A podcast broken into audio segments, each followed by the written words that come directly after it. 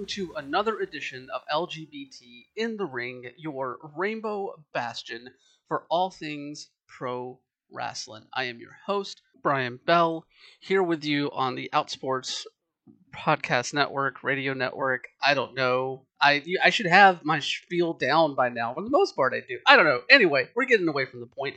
It's LGBT in the Ring this week. We are talking all things AEW Revolution uh, from this past Sunday, and we have our regular uh, guest to talk about AEW shows here. Uh, Fanfyte editor uh, Colette Arrand will is coming back to chat about this this show as we always do. Um, but before we get to that discussion and share our thoughts on on Sunday's events, I do want to hit up a couple of things that occurred on that same weekend. Um, obviously, you know, last week we had Coda Holiday on the show ahead of NLS is for Everyone up in uh, Chicago, and you know, I haven't seen the show. Obviously, no one, unless you were there in person, has seen the show yet. It's going to go up on IWTV sometime soon. But um, the message of that show and and all of the people that were participating in it um, really added a lot of heart to that, and uh, the images that we have seen coming out of it are uh, amazing to see so far. Um, you know, seeing Don't Die Miles and Marshy Rocket, um, just the little snippets that we've seen so far, some of the pictures of Miles, the pride and the emotion on their face, um, finally getting to, to, debut in their hometown of Chicago. Um, obviously, the the clip of Coda and and Ziggy Haim, uh, you know what? Coda talked a lot about uh, making a death list and and bringing death upon herself last week, and if that's the just the small morsel that we get so far, it's it's shaping up to be exactly that. Uh, Anthony Henry, Sabin Gage looked like a lot of fun. And then, of course, the match that we sponsored here on the show, uh, Mateo Valentine, Aesop Mitchell, and Russell Rogue. Um, just a whole lot of gay shit, apparently. in the best way possible. Uh, and the clip that that Mateo has shared, uh, you know, ahead of his uh, little his speech ahead of the the match, uh, I can say for myself personally, um, it's very touching. Um, I saw that um, in like the last minutes of my birthday on Monday, and as I said on Twitter, like that was a amazing birthday present to get just to to see the impact that the show and the work that I do, how it how it um, translates into pro wrestling in general, and to see that the mission of this show is continuing in the ring in that way through the people that are actually stepping into the ring, you know, like Mateo, like Russell, um, like Moondog, like uh, Coda, um, like Joey Mayberry, Emma Young on that show too. That I I imagine uh, I heard a forbidden door got broken. Anyway, um, it's just it's very very touching to me personally, and I want to thank Mateo for the very very kind words. And um, you know, actually, I think I can I can share this a little bit here. Mateo is going to be a guest on this show coming up in the very very near future and I am very excited to to chat with him about that moment as well as so much so much else when it comes to um, his outspoken support of LGBTQ identities in pro wrestling. Um, it's it was just awesome to see, and I thank him. And I once again reiterate, I, I cannot wait to see this show uh, whenever it goes up on IWTV. So make sure to stay tuned there. As soon as we know anything, we will we will let you know about a date or anything like that. Um, also, out here on the West Coast, Hood Slam returned again, March 4th. Um, what a card, honestly. Uh, it's just, Hood Slam is one of those companies that it's it's bewildering to me personally. Not because I'm like surprised by their success or the crowds they pull, even though they're not running anywhere near as regularly as they were pre-pandemic or anything like that. But it's just remarkable to see the the reach and the popularity and how many different communities that company speaks to. Um, that they pull the kind of crowds that they do there in the Bay. I mean, you saw for their return show, their previous return show, their first show since the pandemic, um, they pulled like 2,000 people. And the numbers were very similar this time around, too. You know, the show's on FITE. Uh, if you go check it out, it's like 9.99 on FITE. Um, and, you know, even though we had a, a heel turn from Dark Sheik, um, which I don't know. Personally, it's hard for me to ever root against Dark Sheik, uh, but that's beside the point. Um, it just goes to show the how authenticity translates to building up a community and building up uh, a company that can succeed in the way that they do, even running sporadically now. You know, I'm hoping that their Hood gets back to some kind of regularity. Um, I don't know if it's going to be a weekly uh, company you know a lot has changed since the pandemic started. You know, people people's locations have changed, um, and, and you know we're still in the middle of a pandemic, and so there's still um, circumstances that dictate uh, how some of these events run. But it just it's just amazing to me to to see Hood Slam continue to thrive in the way that they do, and to continue to grow in the way that they are.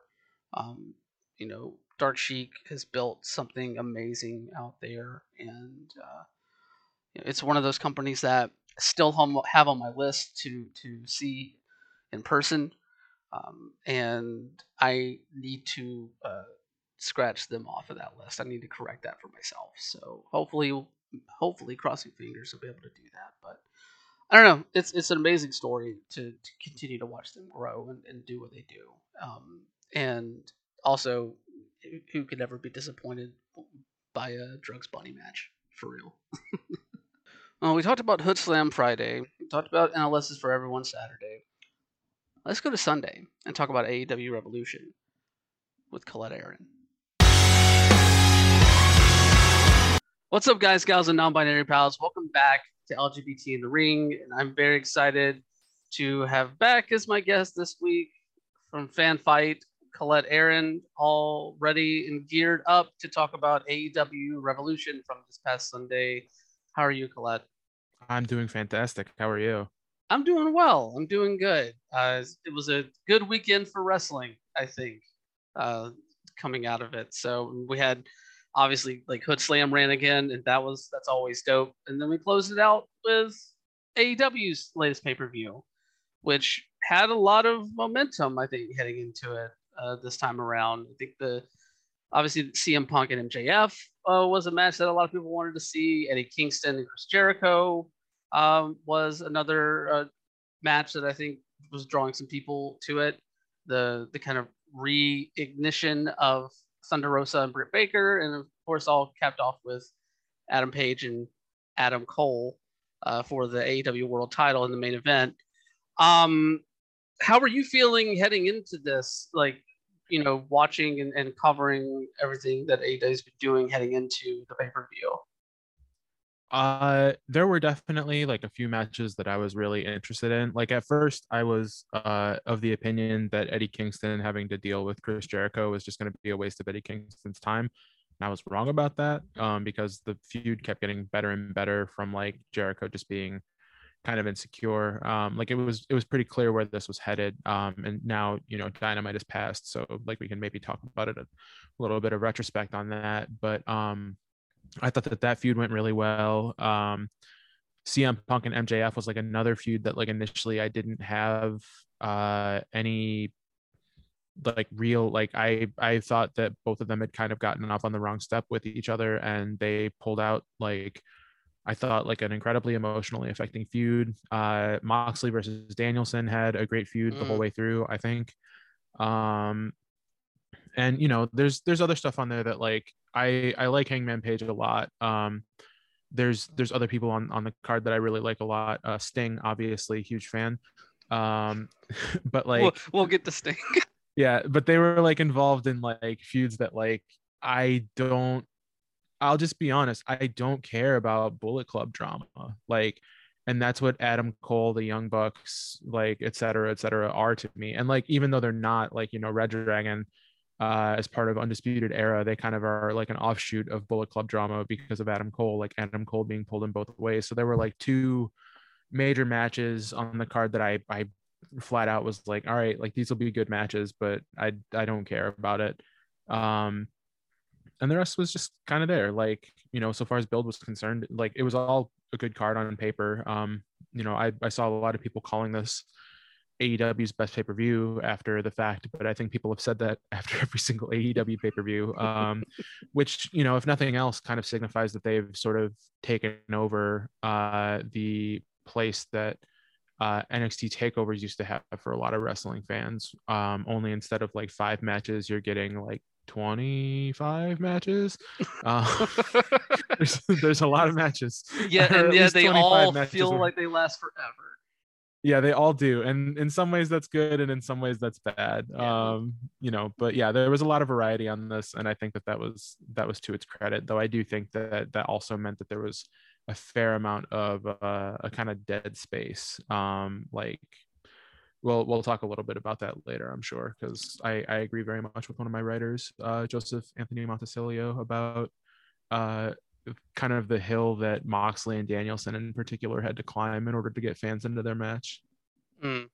No, you're not wrong. I, I, I agree with you. Like, there's a lot of variety on this show, um, like most AEW shows have you know but at the same time that does create those those spaces where there you're just not going to be interested in something that's going on whether it's because the style of match doesn't necessarily translate to what you come to pro wrestling for or they're just feuds or people that you just have no interest in there were definitely a couple of matches on, on this show for me that that had that uh, effect i think like where i just I was tuning out and just kind of waiting for. Like, okay, like just get this one done so we can get to the thing that I am interested in seeing.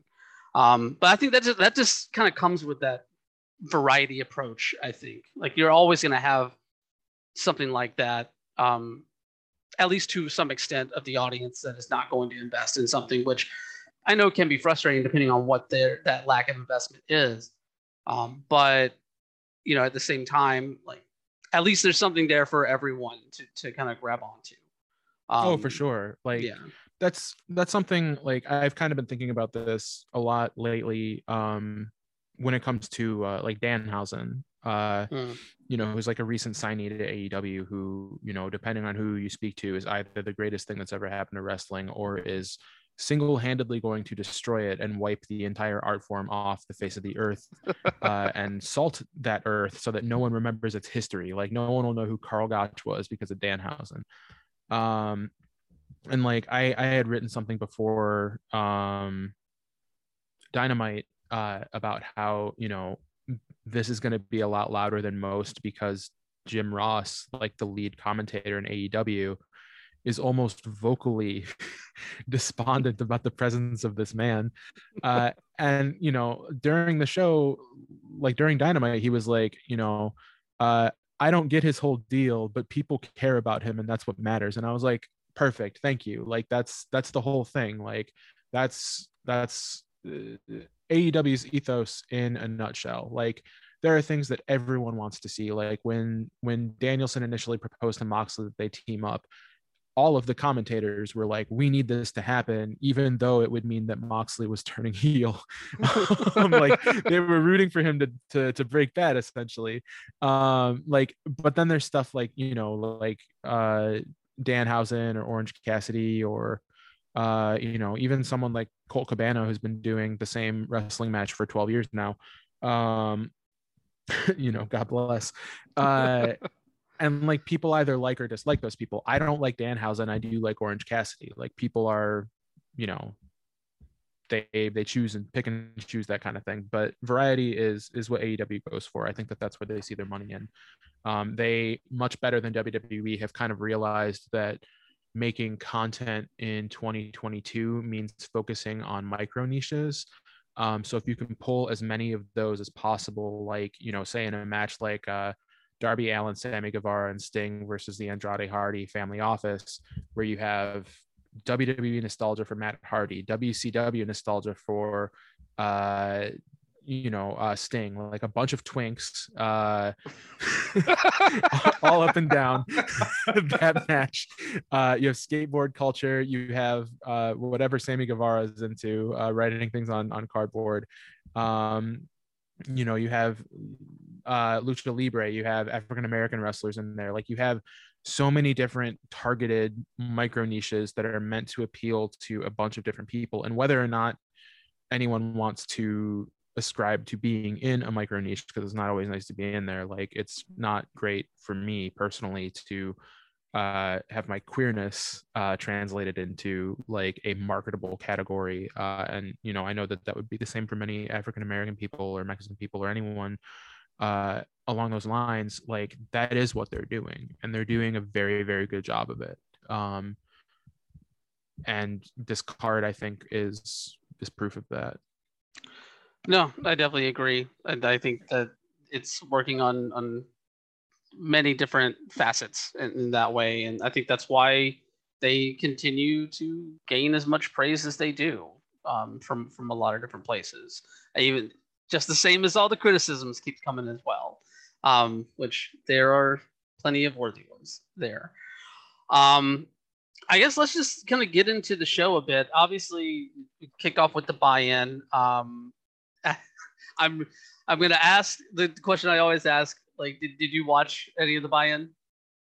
No, it was a four hour show to start with. And adding a fifth, like, you know, there's like, I don't know, 18 waking hours in a day, and putting four into wrestling is kind of a lot. Um, I am interested in seeing uh, Hirsch and Statlander and Hook and QT, uh, though I'm pretty sure that if I just visualized how a Hook versus QT match went, I would accurately have it. Like, you know, QT gets like one segment and Hook gets a bunch of suplexes in the uh in the redrum. And that's it. Like, you know, Hirsch versus Statlander is actually very interesting. Um, so you know, maybe I'll go back and watch that, but I just didn't have a chance. I, I showed up late to my own house to watch it. no, I mean I didn't watch it day of. Like I went back and watched it myself just because I I wanted to see Hirsch and Statlander. Um, and and that really was the, the main match I wanted to see on the buy-in. But like, yeah, it was okay. Like Her, Hirsch and Statlander was was fine. It's good to see Leyla Hirsch continuing to lean into the heelness there a bit. Um, uh, and then like I think you spot on hit Hook and QT. Like that's basically what a Hook match is right now. And it's going to be that way for a while as he continues to kind of just get reps. I think doesn't make it any less exciting personally. Like I like No. Hook's still fun. It's, he's still a very very fun topic. Oh no, he's he's wrestling. amazing. He's got so Yeah. much presence. yeah. Oh my god. Um, Yes. yeah he's got the same he has honestly he has like it's different it's it's extremely different but he has like you can compare his his sense of himself to the sense of himself that taz had at the height of taz's powers in like 96 97 like that dude knows who and what he is and he knows that who and what he is is exactly what the fans want to see and he delivers every single time he goes out um did any spooky stuff happen during the house of black match Um, I I guess uh, in terms of spooky, I mean, Buddy Matthews has his own antler mask now, so. I don't that. think that you invite a dude named Buddy into your Satan cult. I really don't. I hear Wait. that Alex Alex Abrahantes. Uh, I mean, I know this now because I saw him on on Dynamite, but he is in a, a very strange uh, kink costume. yep. like, um, like the sort of thing that would see him uh, like relegated to the corner of the uh, the dungeon. I it's very much is that, but also I love how much fun both he and Penta seem to be having, like delving back into this like Penta dark like persona. Stuff. Yeah, like I love that they're just having fun with it, and like it's just it's they it's like they know that there's the goofiness factor to it, but they're just leaning full force into it, and it's Yeah. awesome. And I will Have say, they started breaking arms yet? not yet, not yet. Mm. I'm eagerly awaiting when when they start breaking arms again. Um, I was uh, also like ple- very um, like pleasantly surprised by Eric Redbeard in that match. Um, I think he had a really good showing. I don't know if you know this is a one and done for him in AEW. I mean, I, it who knows, but if it was, like he had a pretty good outing so far on on this show, and you know maybe it'll translate to how I don't know. I really don't know how much he wants to stay in pro wrestling because he doesn't do a lot of indie stuff to my knowledge like he's very like selective with what he does on on the independents so. In fairness there's not a lot of indie stuff that's paying the kind of wage that an ex WWE guy would want that is very true. GCW and he doesn't fit the GCW mold. GCW is not looking for a talented big guy. Um yeah. because he is a talented big guy. He's talented in a different way than Brodie Lee was. Um but you know like if you took Kane and made Kane not suck, uh, you've got Eric Redbeard, like, and he's he's totally fine. I think he would fit better with Dark Order, um, but I don't know what they're doing with Dark Order. I, I never know what they're doing with Dark Order anymore. I mean, it's it's all very just kind of like spur of the moment. I feel like anytime they do something with Dark Order right now, but yeah. but no, I like it would the fit would be perfect considering the relationship with Brodie but yeah, I don't know. We'll see what happens if Eric Redbeard like sticks around or if he shows back up again. But either way, it was a good match. House of Black goes over another like missed in the face finish, which is fine, you know. But I don't know. The match was good. It was well worked. It's just like you know, not much story to it per se, but it was it was a fun way to close out the buy-in and kind of get hyped up a bit heading into uh, the the pay per view proper um, which kicked off with Eddie Kingston and Chris Jericho. Uh, I I think I'm with you in that like I did not want to see Eddie Kingston pair with Chris Jericho because Eddie Kingston deserves so much fucking better. But through the build and through just the sheer power of Eddie Kingston's voice and his mind and his promo work, as well as Santana and Ortiz and a lot of the the teasing of dissension that finally came to fruition with the inner circle on Dynamite on Wednesday. We got a match that actually had a big feel to it. And like with this overarching story of, you know, Eddie Kingston not being able to win on pay-per-view, not winning the big one, that sort of thing. Um, and I love that they just opened this match up by dumping Chris Jericho on his neck and continuing that that whole thing throughout. And then Eddie getting the victory with the stretch plum as opposed to the back fist. I felt like it was just just a little bit more added onto like the the emphasis of of what that that win was going to be. Um, how did you feel about the match? We can get into the post match stuff a little bit afterwards, but how did you feel about the match first? This is the best wrestling match of the year. I had it's, I had a feeling that was going to be your reaction. It's the best wrestling match of the year. I mean, like, so the whole Chris Jericho thing is, you know, he's an old man by wrestling standards at this point. Like, I feel like wrestling prime has moved further out from where it was because like a wrestler's prime used to be his late 20s and now it's his mid 30s um you know that's different for women because of sexism um but uh now that it's in like the mid 30s like you have a longer period of time in which it takes for someone to become washed. And chris jericho is really one of the the few wrestlers that has like made it from the era where like your prime is when you're 29 to your prime is when you're like 38 39 like whatever. So like he has moved from like I, I almost feel like more than being a chameleon with his gimmicks because in all honesty most of his gimmicks are pretty similar. Yeah. Um you know like i'm the chris jericho of 1999 but i'm wearing a sparkly vest now. Like that's not a reinvention. Um but like more than anything like jericho has been able to kind of like ride the wave of like people's expected like you know it's the same as someone like Rey Mysterio who has never fallen off. Like that dude has been greatest of all time level for his entire career like since he was 14 to now. Um like he's he's astonishing but like Jericho has been able to kind of hide out in like the mid card at times where it didn't seem like he was doing super hot. Then he rises up to world title level and then he goes back down and then he rises back up and he rose back up to some extent because I didn't really think that his N- NJPW or like early AEW stuff was really all that good. But like he rose up to, you know, legitimate like world title dude status again. And then when he lost it, pretty much sank immediately. Like all of his feuds were frankly stupid. Um, it's an amazing uh, testament to how good Orange Cassidy is at what he does that that Mimosa match didn't completely tank him. Um, and like that was kind of what I was worried about happening here because like you know here's Kingston challenging Jericho to be his old self and like Jericho doesn't have that in him anymore.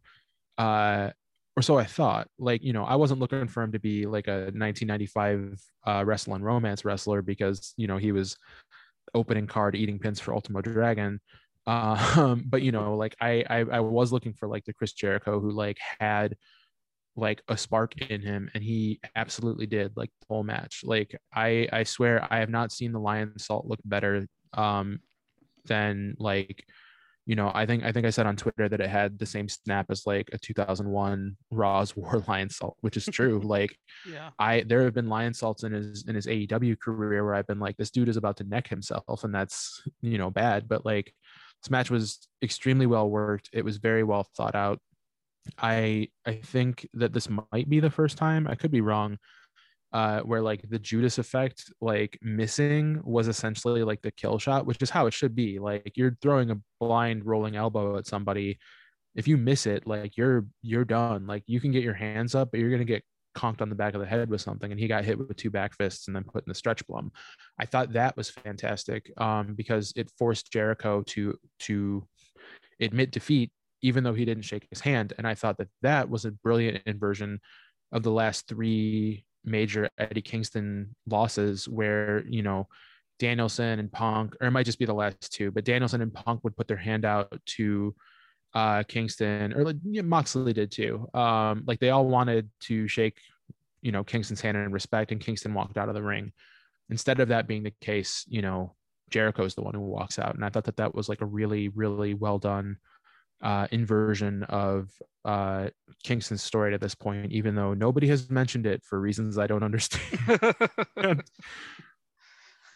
no, like it's it's that aspect of it is definitely noticeable. Um, the other thing when it came to the handshake stuff that that kind of conjured up in my mind um, was whenever Eddie made his like one comment on uh, Cesaro or, or Claudio Castagnoli's uh, exit from WWE, um, alluding back to the Chikara feud and how important like the handshake kind of loomed over that whole thing. Um, I don't know. It, it it feels like a through line throughout the entirety of Eddie Kingston's career when it comes to handshakes as a like uh, symbol of of respect and these sort of things, and just the idea of respect between uh, between opponents and that sort of thing, and, and earning such. And I, it's just it it adds so much depth to what I originally thought was just going to be a um, a placeholder, a, a good placeholder because Eddie Kingston was there. But like you said, like Jericho showed up for this. Um, he was great. He yeah. like you cannot deny how good he was. Like I I will not say that he wrestled like a younger man because I think that Oh, that no. kind of shit's stupid.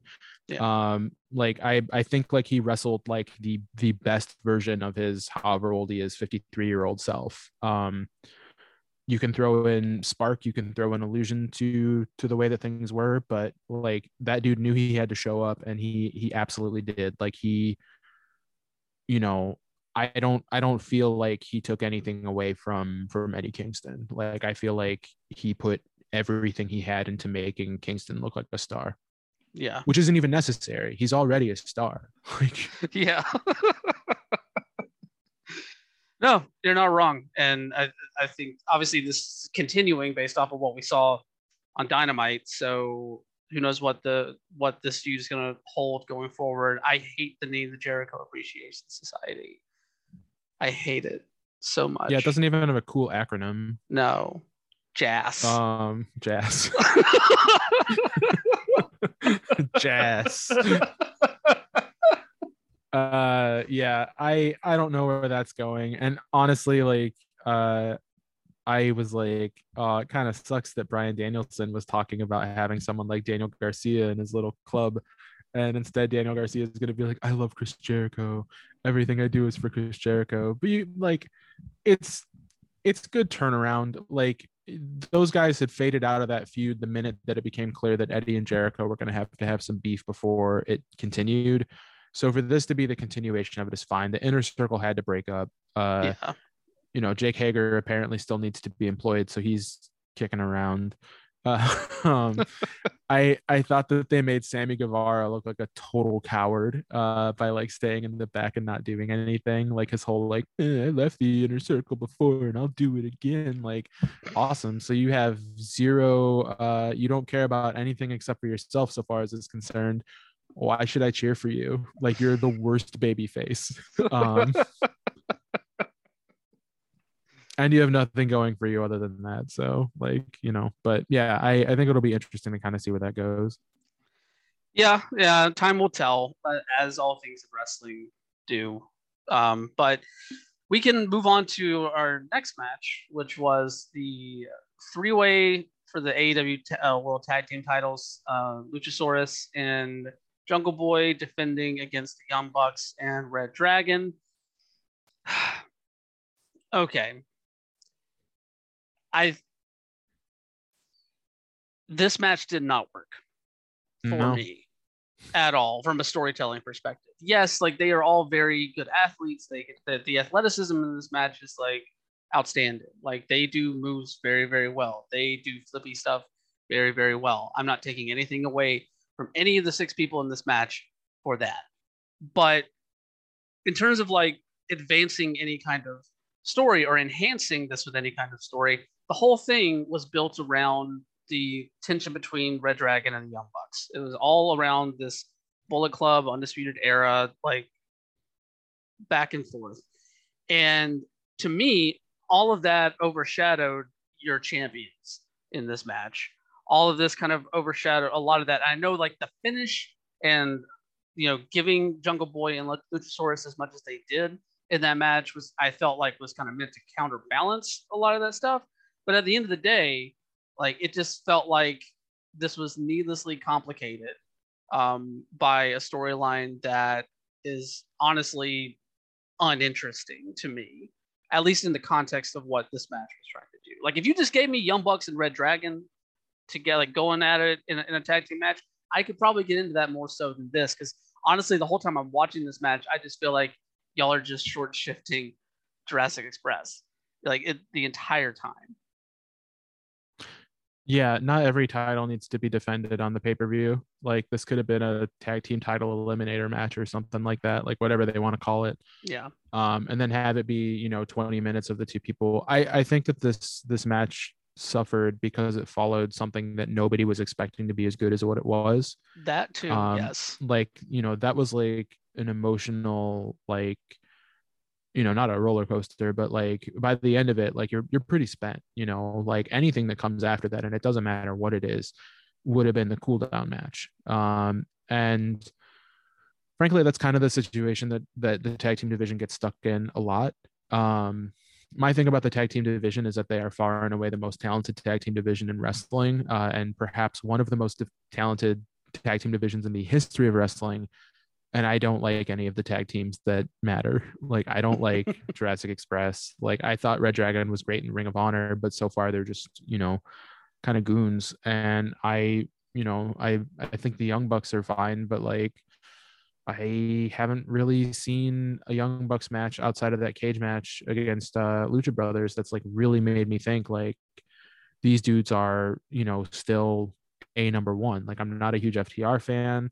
Um I, I think that the, acclaimed are still developing. Like I don't think that they're like a, a, world title status like thing yet. So like it's really difficult for me to to watch a AEW tag team title match and like really be interested in it beyond like okay here's where the division is going and the problem is the division is going in the same direction that it that it was going when this match happened like nothing is really resolved really cool spot uh that i think what was it like a, a turnbuckle hurricanrana into a like a German suplex. Yeah. Um, I've never seen like obviously I've never seen that before because it's never been done before. Like that's fucking ridiculous. Like that is totally insane. And like, you know, I I think I said to someone uh who like said that they weren't so much into Luchasaurus, which I'm not either. Um, like you know, but like Jack Jungle Jungle Boy is like really great, and I was like, yeah, I think Jungle Boy is like two years away from from like really really being like an undeniable like singles star. Like you you cannot keep him in this tag team forever. There's no way. Um and that's a problem when it comes to having them as your tag team champions. And it's like I can get the same four moves from Luchasaurus, but I'm always going to get something different from Jungle Boy. And he's like, you know, I think Jim Ross noted that like he's he's bulking up, like he's he's gaining weight, like he's starting to look more and more like a you know wrestler who's entering the prime years of his life sort of thing. It's like, yeah, no, he is and you know this this stalwart part of the of the tag team division, which frankly isn't interesting because, as you said, they get overshadowed, which also happens to Hangman Page a fair amount. Like they get yeah. overshadowed by their by their challenger or whatever. Um, it can't last forever, and and frankly, it shouldn't because like, you know, they're they're a feel good win kind of, even though they beat another face team, uh, and you know uh, Rey Fenix's arm was totally destroyed in the process. Um, but you know, it's it's just I don't care. Baltimora is cool. I like that band. Uh, I'm glad they're getting paid, but otherwise, it's just you know, it's filler. I I I really didn't care about this.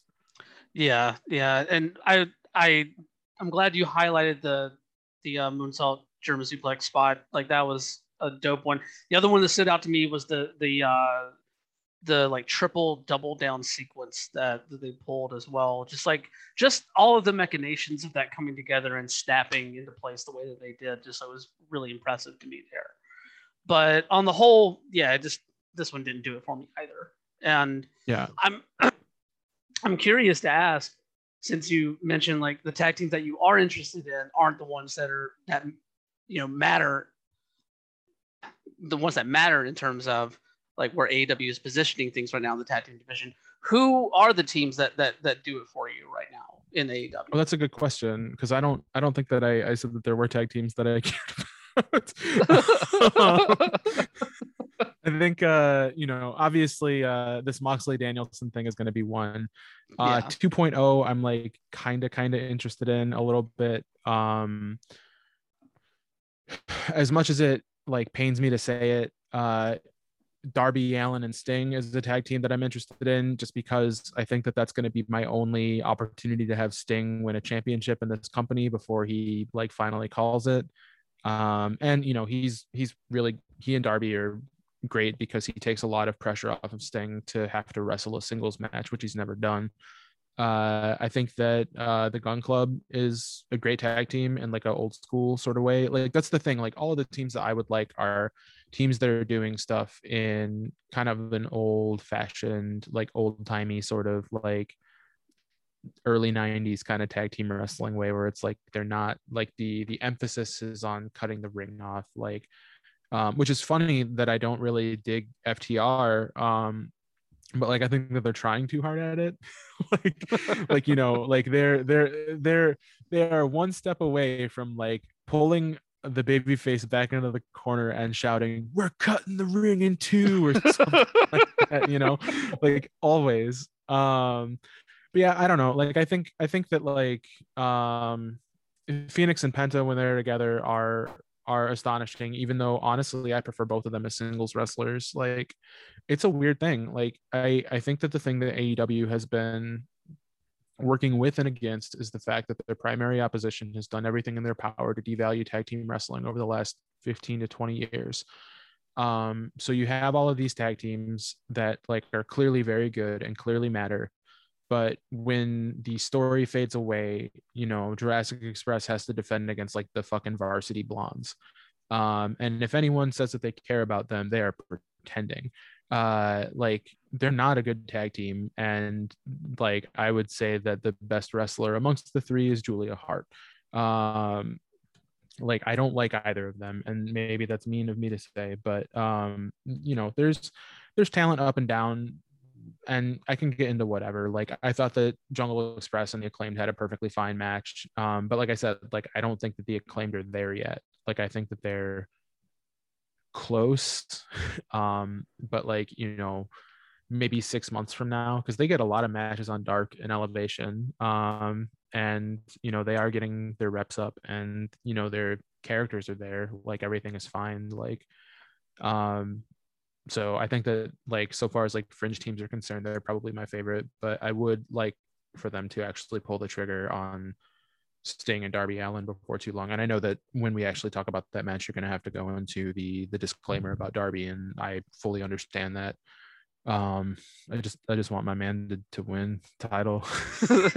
I under i understand. I i want sting to have gold again too before before he finally hangs it up for real for real so but we'll we'll see there i i am very curious to see once because now that darius martin is back i am very curious to see oh, what they do with top flight, flight.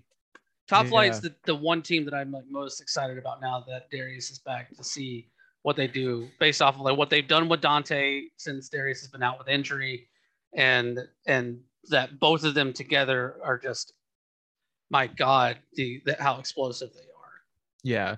If they ever put together a team Taz tag team, I'd be interested in whoever that is. Like if it's Hook and Powerhouse, I think that that would be great. That would be a lot of fun. Um, top flight is going to be interesting because they did so much with Dante as a singles wrestler uh, while Darius was out. Like that's going to be an interesting push pull because um, Dante had a world title shot on um, on Dynamite on Wednesday. So yeah, no, I, I it's it feels like a, a, very like thin line to walk when it comes to that, but I'm I'm curious to see what they do with it going forward, especially since like you know they they gave, they gave Darius that spot in the Casino Royale, uh, the the battle royale tag team qualifier, um, whatever, yeah, how many yeah. different words you can cram into this thing um, on Dynamite ahead of the show. So it seems like they they are maybe like positioning a bit more there, but we'll see. We'll see. Um, I just, I just want Top Flight to do all of the good things because I love Top Flight.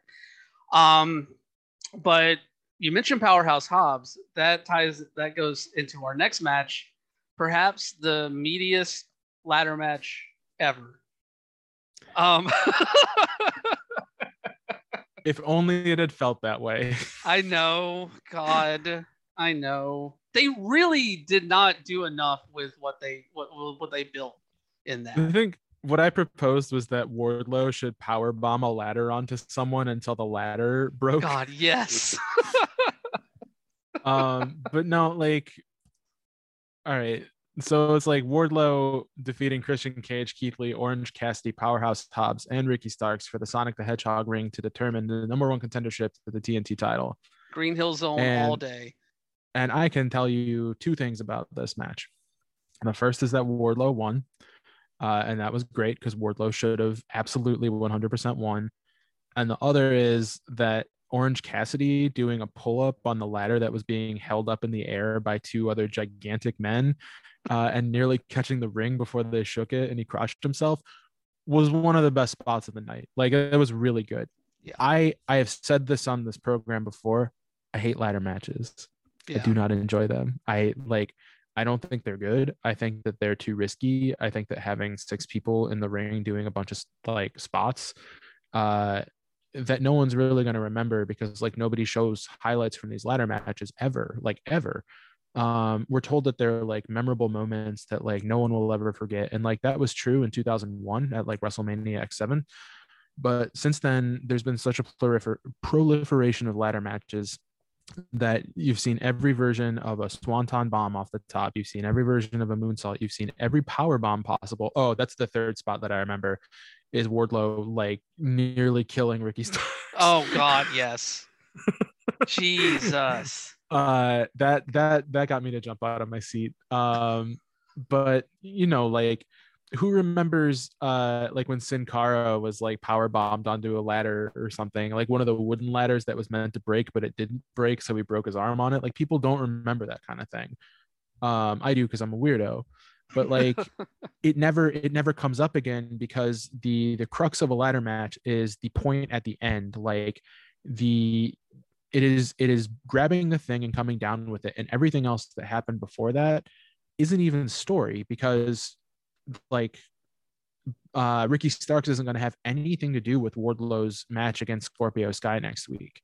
Nothing whatsoever. Like it's just a thing that happened. Um and that sucks. Like I don't think that Wardlow brought up the ladder match uh during his promo about winning the ladder match. Like I don't think that came up. Like MJF did.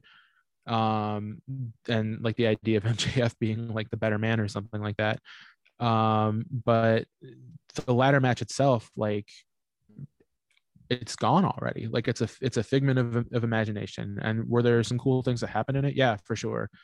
Um but you know i i think that it kind of sucks that six dudes put in a ton of effort for something that wrestling has not figured out how to actually make live on in infamy because none of it reaches the level of TLC 2 at WrestleMania X7.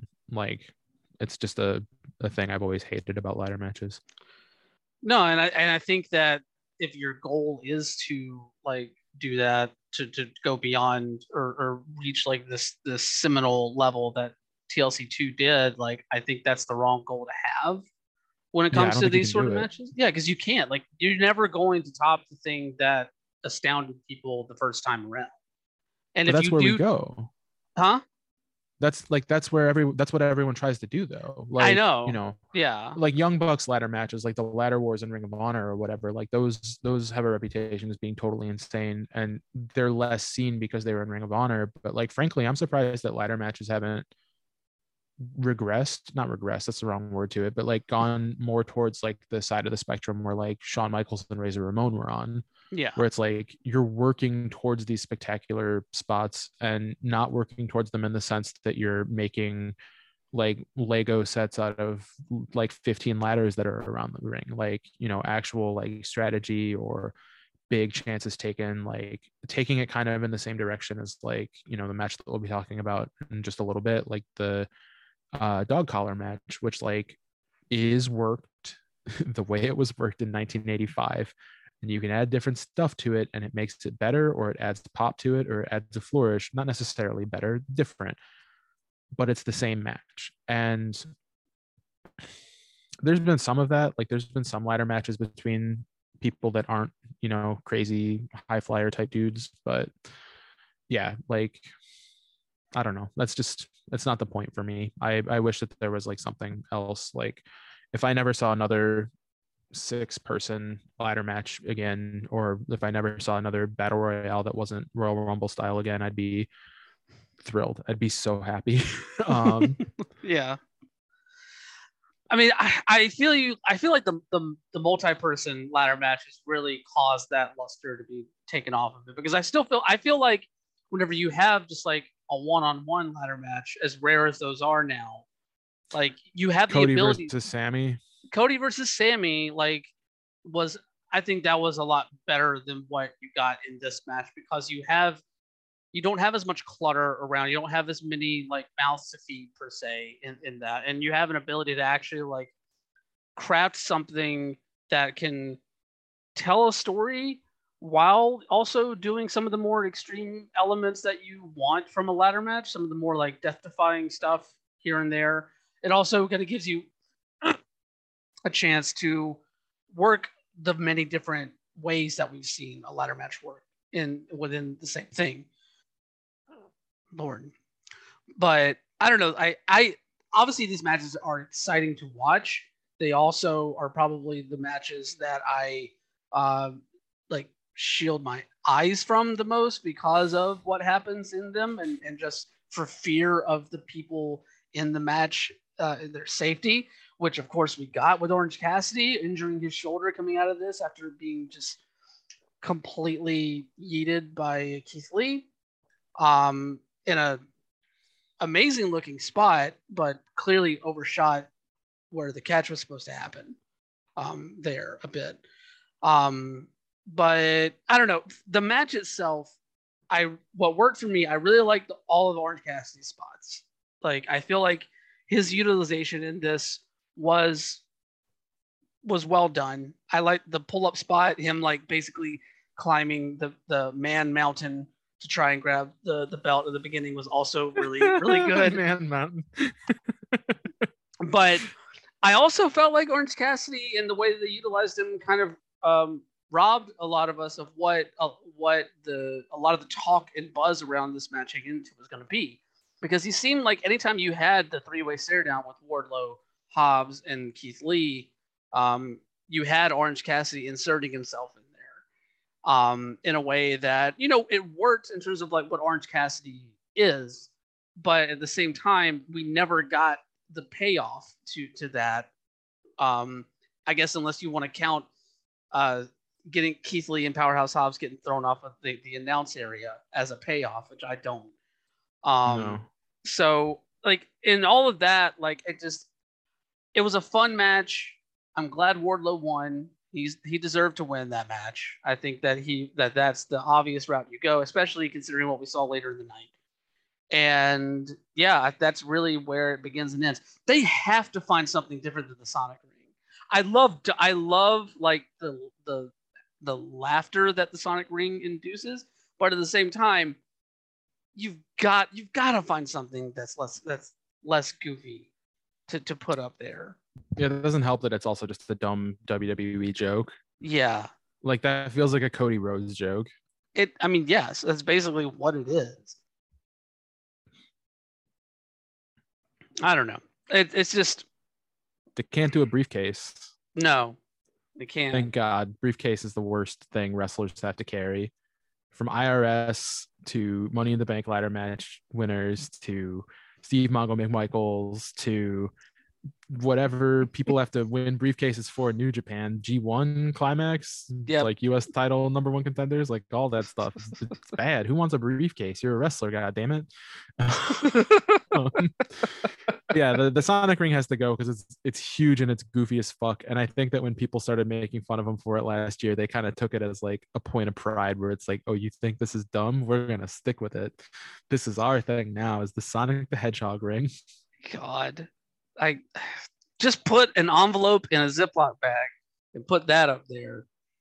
Honestly, Just put an envelope. Yeah, like when they used to like like when it was like a number one contendership ladder match or whatever, there'd just be a clipboard with a contract. yes, give me the give me the TNA Impact clipboard. Damn it! yeah. No, I don't know. the It was ultimate. yeah. It's it's oh God, it's just so dumb. Anyway, we'll move on from that one. Wardlow, TNT champion, hopefully soon. I don't know if it's gonna happen this time around based off of what happened on Dynamite, but we'll see. Um, Yeah, we'll see. yeah, but that, you know, this show is obviously LGBT in the ring. We talk about LGBT topics. Our next match, uh, I think, gave us the gave a lot of people a reason to start throwing out the gay word for a minute. The gay word. the gay word. Jade Aw. Cargill, Tay Conti, TBS Championship, sealed with a kiss. God. Okay, I liked this match. It was fun for for what it was. I thought Jade looked really good. Jade continues to look good um, as she keeps progressing, and I think Tay was a perfect opponent for her heading into this. Jade's uh, Mortal Kombat Jade look was was great, solid. Um, I like Tay's war paint. uh, and honestly, like the match overall was just it was fine. It was a short, like seven minute thing. More no nothing more than it needed to be. Jade looks dominant, gets the win, and we just keep going down the road of Jade Cargill's undefeated streak. I did find it interesting that they had the big graphic on the screen for Jade's like 29 and 0. Oh, they've been doing that for a while now. Yeah, it's it always just strikes me as like too much pomp. I Yeah, don't know. they know. didn't do that. They didn't do that for Goldberg. it definitely did not do that for Goldberg. It just it just always makes me think about the way that WWE treated Undertaker's streak in in those later years. I was there. I was there when it went to what was it, 21 and 1, 22 and 1? Yeah, I saw whenever- Brock Lesnar beat him Yeah. into into concussion land. Uh,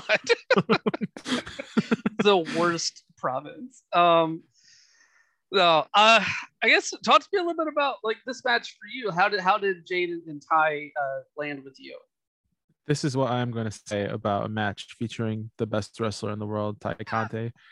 uh, I love her so much. Uh, this was the shortest, second shortest match on the card overall, which means that it was one of a few that did not overstay its welcome.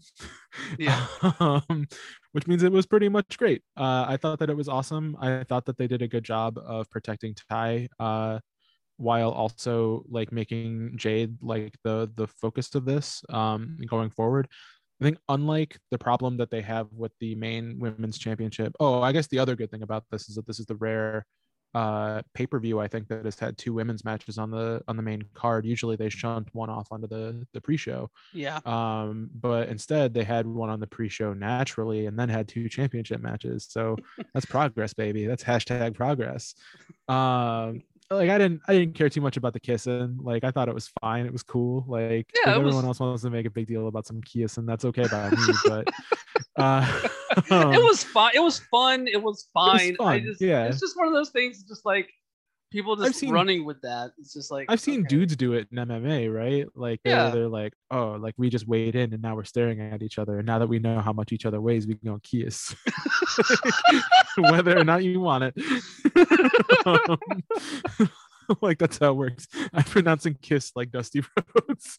do it. I, that I Um, that's that's it's gonna live in my brain now. so so yeah there wasn't really there's not a whole lot to talk about with this which is completely fine like you know uh, ty and anna jay are are both kind of like upper tier women's card stuff like they get slotted in where they need to and honestly those two are a fantastic argument for like you know aew continuing the march towards actual like you know kind of sort of gender parity by maybe launching a tag team championship in the women's division hmm uh, but you know that would force them to think about more than well they actually have four they had four women's programs going on into this between leyla and kris and uh, jade and, and ty and uh, Britt and thunder and uh, shida and um, serena deeb. Like they've been doing frankly a pretty good job um, lately of, of booking women's matches. And i think that having one at this level um,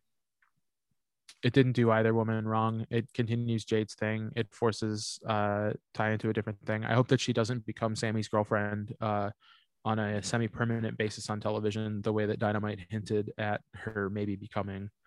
Um I would have preferred that to have been an annoying thing that occasionally uh, shows up in my timeline. But you know, beggars can't be choosers.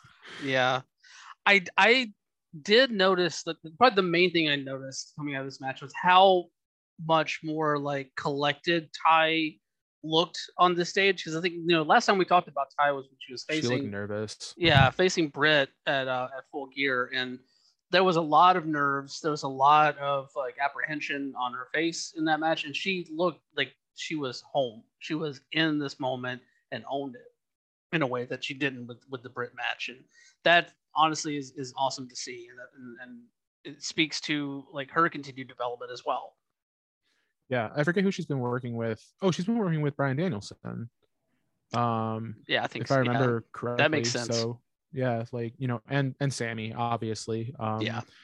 But um, like the the crazy face that she does and like the frankly bad moonsault that she shouldn't do, tributes to him. But uh, but yeah, I think that I think that she's been working with with the right people. Um, and she has the skill set like in general and. You know, I imagine that the way that she trains now is so different than the way that she trained when she was in the performance center. So, um, you know, she's great. Like I, I, I, when I call her the best in the world, like it's kind of, kind of a joke, but also at the same time, like she does a lot of things that make me extremely excited. Like I think that she has like one of those the like a momentum run that's like as good as as you know Daniel Bryan's in WWE like when he would do like the drop kicks in the corner a bunch like the pump kick thing like it's so good. Like she's she's great. She's fun to watch. Like and I I think that you know like everyone else that we've kind of talked about being like you know close but not quite there like she is close she's very very close like I think that they're putting her in positions like this a little bit soon but you could also argue the same for Jade Cargill Yeah. Jade has responded well to the pressure. Tay is starting to. You know, I think that the AEW women's division has always been a very interesting roster. I think that very, very soon you're going to be able to talk about it in terms of it being one of the most talented as well.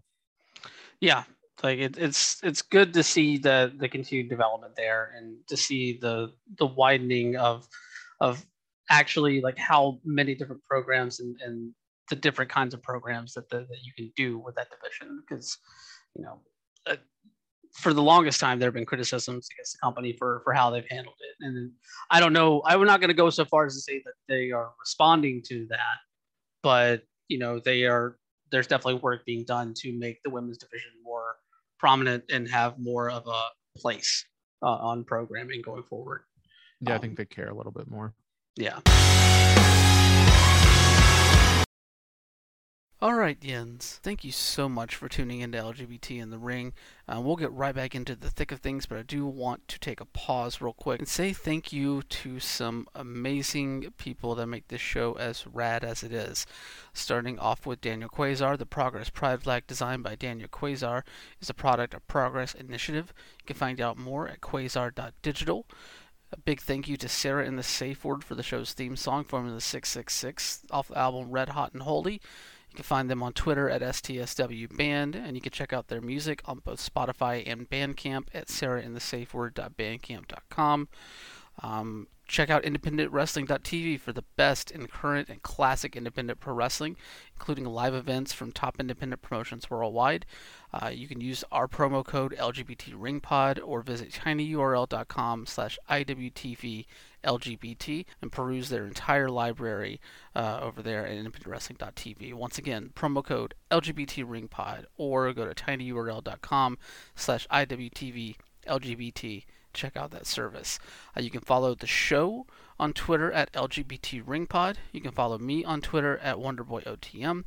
And if you're into video games, definitely check out my video game news show, the Mr. Video Game Super Show. I co host that with uh, Twitch streamers Slacker Kite and Lady Merowin every Monday at 8 p.m. Eastern, 5 p.m. Pacific over on twitch.tv slash Dead Sun Entertainment. Uh, it's your weekly roundup of gaming news, uh, and it's always a blast. So, once again, check that out every Monday, 8 p.m. Eastern, 5 p.m. Pacific, over at twitch.tv slash Dead Sun Entertainment. Sun like the star. We'll be right back with more LGBT in the ring. And that's going to bring us to the dog collar match. Yeah. CM Punk, MJF. I'm I'm gonna go ahead and call it. This is my match of the night, personally.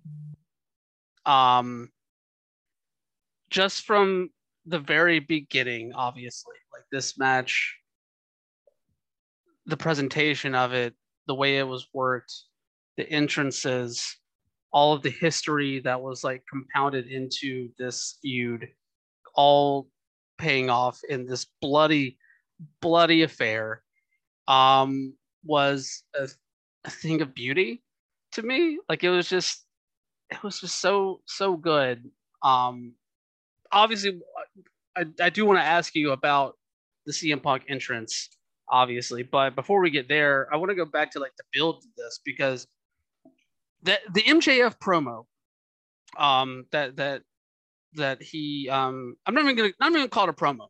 It was like because that that was a very very real thing for him to talk about there, and it so much so that it bothered me that people continued to boo him while he was like doing it, or they're like making their like you're the front row people making their wisecrack jokes in the middle of it, which I get. You're going to a wrestling show, you don't know what this is gonna be, but like I like I'm gonna ask this though. yeah, Were they wrong? Were they wrong to boo him in the end? not in the end. No, no, not at all. Because I that's think the thing. I know. I that, that's why I say I know it's a wrestling show, and like I know that that this is what re- that this is wrestling. This is what you're supposed. To Well, I mean, he was he was weaponizing that terrible thing that happened to him. He, w- he was. He was. I think, but in that moment, it just like it was almost like I wasn't watching a wrestling show for a Yeah. minute, and that might just be me, like just you know, like succumbing to the humanity of the moment for myself. Oh yeah, yeah. No, I get it. I mean, I was Yeah. I was pissed off. Like, I will be honest with you.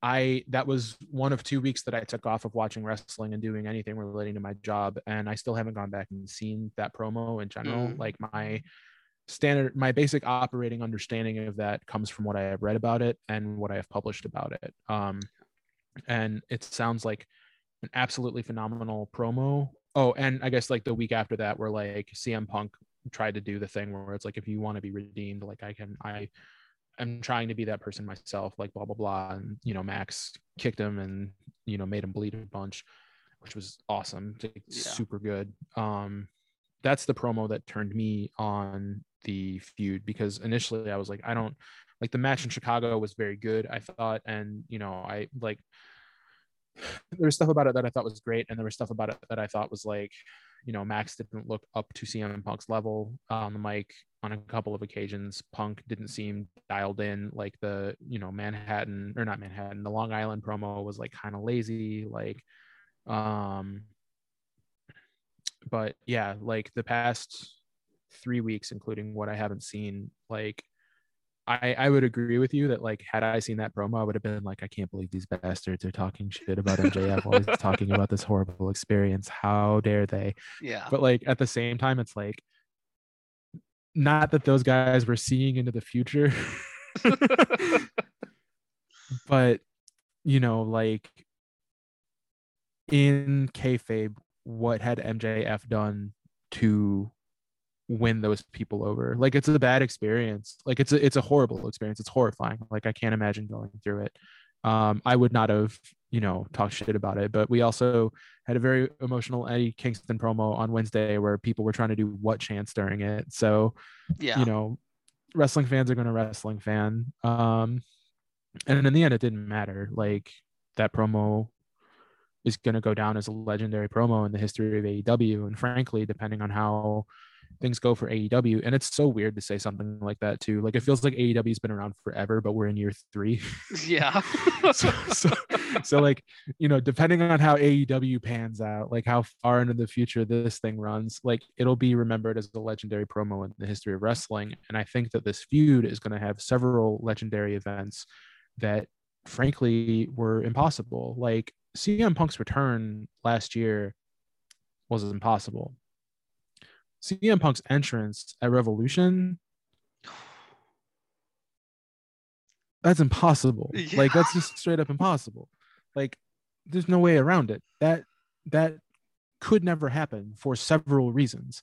The first of which is he quit wrestling and left and was never going to come back. The second of which was he never really referenced his ROH career, like, you know, from the moment that he went big time forward, except for when he came back to AEW and talked about how that was when he was a professional wrestler. Um, I remember that so well. Um, licensing the song, him having the basketball shorts, like him having the hoodie, like the only thing that he didn't have was blonde hair extensions, and you know, that's for the best. Yeah. Like, I the minute that it was clear that that's not what we were going to get like the cult of personality thing because uh, you know mjf faked out the audience to it which he did during the jericho match too uh, that he had like he had the uh, the fake countdown uh, Yeah. the fake y2j countdown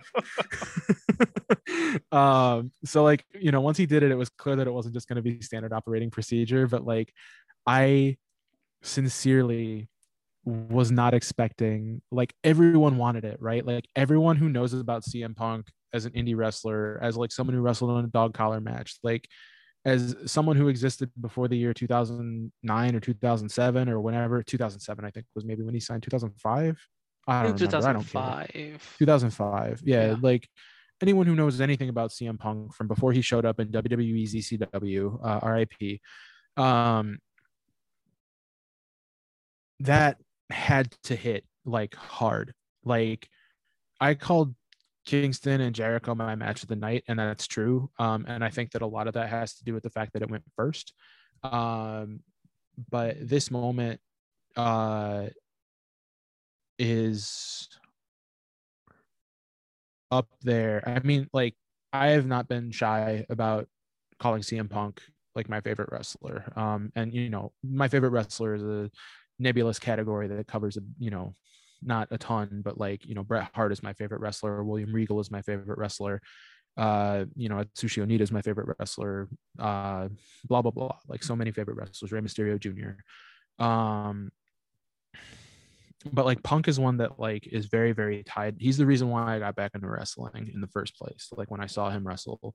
Uh, I mean, ECW One Night Stand two, uh, I guess technically brought me back. The first one I also saw, um, but when he debuted on the ECW show, I was like, this guy is different from anything I've ever seen. I had no knowledge of him on the indies. Um, and I'm sorry that I'm taking up so much time to talk about this. No, you're but, fine. Um, but to see him rise to the success that he had in WWE, fall out of love with it and leave, uh, which I think was about the time that I left wrestling for like the fourth or fifth time, uh, you know, was sad. It broke my heart, you know, like I I understand implicitly what what MJF was feeling, uh, you know, except I'm sure that he also had the thing that I did where eventually like news was, was released as to all of the shit that was happening and there was the Colt Cabana podcast which you know that went very well yeah. uh, for all parties. Um and just you know on and on and on and you learn like kind of like how much this dude was suffering to do something that he thought that he loved and for him to come back um like that promo like the promo at rampage like when he came back um is probably the greatest thing I've ever seen in wrestling. And uh, that entrance at Revolution is definitely up there. Like it is, it is similar, and a lot of that is tied to how much I love CM Punk. Um, but I don't know. Like I, I, I don't know how long that was the plan. Like I don't know. Um, you know, I don't know anything about it except for that. Like it it was the right time it was the right place and you know when they cut from punk coming out to mjf looking fucking terrified it was like yes this is perfect this is this is this is wrestling storytelling at its finest like and not everyone got it and the people who didn't were apparently really mad about it but you know like wikipedia is your friend dog um like the entrance was perfect i i I think that the match, like the only thing that I would say about the match uh, that would be like at all negative is that MJF still learn how to do a blade job. Um, like, you know, CM Punk. Uh, I always hate talking about how blade jobs work because it can like contribute to like, you know, self harm narratives or whatever. But yeah. Um, MJF was like poking his forehead and like twisting it. And that's not how you make blood work in pro wrestling. Like that's, you know, you're gonna get a trickle or two, but it's not gonna look very good. Whereas like CM Punk was like gushing blood. I think that, you know, working at like a 1985 NWA match was perfect for both of them because, you know, I think to some extent both of them fetishize that style um quite a bit. Um and yeah, I mean, it was perfect choice to have Punk lose in his hometown before getting revenge in the way that he got it. I, I think that the story was perfect. I think the only reason uh, it's not my match of the night uh, is just how fucking surprised I was by Kingston and Jericho. Yeah, and I totally understand like why that like impacts you in that way. Speaking to speaking to CM Punk, Lord. speaking to CM Punk though, like I think that um I personally like share a lot of those like same feelings of connection to Punk that you do.